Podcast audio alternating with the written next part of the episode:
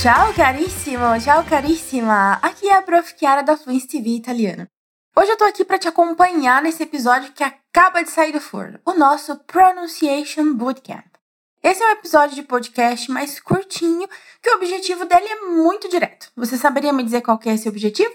Bom, considerando que o Pronunciation Bootcamp é um episódio dedicado exclusivamente para pronúncia da língua italiana, o nosso objetivo aqui é justamente trabalhar os sons mais importantes e que podem gerar dúvidas nos brasileiros que aprendem esse idioma maravilhoso que é o italiano.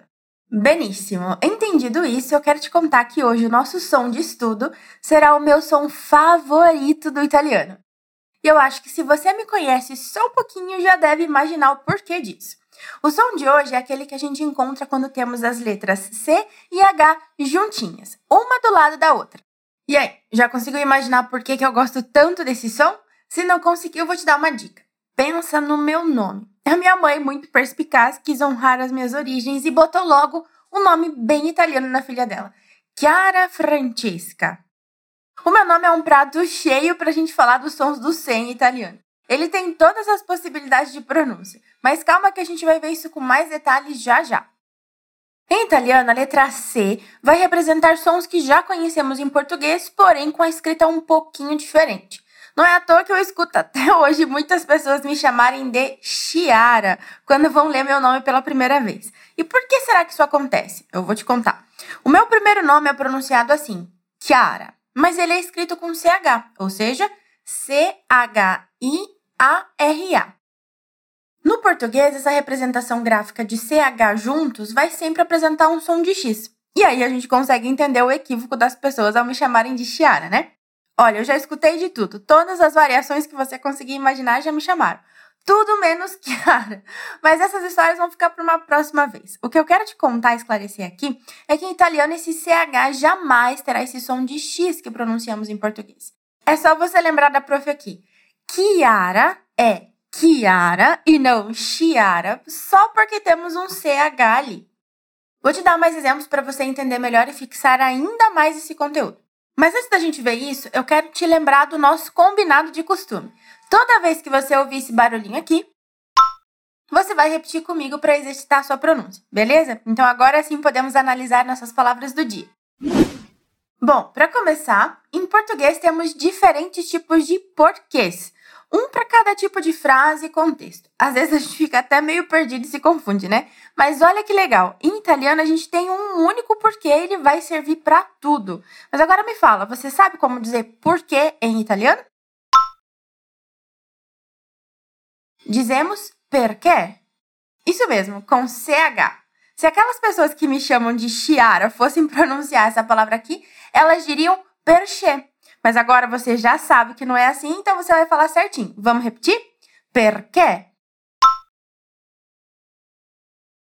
Perché?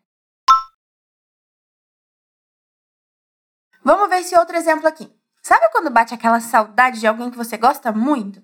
Em italiano, CH aparece para expressar essa saudade de alguém querido. Olha só como a gente fala tô com saudade de você. Mi manchi. Me manque. Aqui temos CHI igualzinho ocorre no meu nome. No exemplo anterior tínhamos CHE, porque, lembra? Com isso a gente consegue entender que em italiano, depois de CH, ou vai ter I ou vai ter um E. E quando isso acontecer, ele vai ter sempre o som de que ou de que, como se fosse um que ou um K do português, beleza? Outras vogais podem até aparecer, mas elas vão vir sempre depois do E ou depois do I. Quer ver só? Repete comigo essas palavras aqui. Traqueia. Que significa traqueia, bem parecido com o português, né? Anche. Anche. Que significa também. Specchio. Specchio, que significa espelho. Viu que apareceu ali a vogal O também? Mas ela veio antes, não é? Antes do I, como eu comentei agora mesmo. Vamos para a próxima. Quilo. Quilo. Significa quilo. Olha que igual. Na fala não tem diferença nenhuma, mas na escrita esse é outro exemplo clássico da distinção que a gente tem do italiano para o português. Então, mais uma vez, quem me chama de Chiara provavelmente dirá chilo, não é? Mas não é o seu caso, porque agora você já está expert no som de CH em italiano. Então, só mais uma vez para a gente garantir. Quilo. Perfetto. Um outro exemplo, o substantivo olho em italiano faz parte desse grupo. Fala comigo? Occhio. Occhio. E para fechar, vamos adoçar um pouquinho esse episódio. Você sabe como a gente diz em italiano açúcar? Então vamos lá. Dai, per finire, repete comigo. Zucchero. Aqui a gente tem dois Cs, então bota uma forcinha maior aí e diz lá. Zucchero.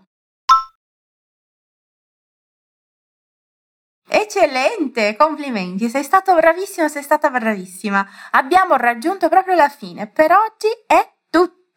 Espero que você tenha gostado desse momentinho aqui comigo e que você não fique mais em dúvida quando se deparar com alguma palavra em italiano com CH. Lembra de mim, hein? Agora é só continuar praticando, combinado? Molto bene, allora grazie mille della compagnia, ci risentiamo prestissimo. Alla prossima, ti saluto con un gran bacione.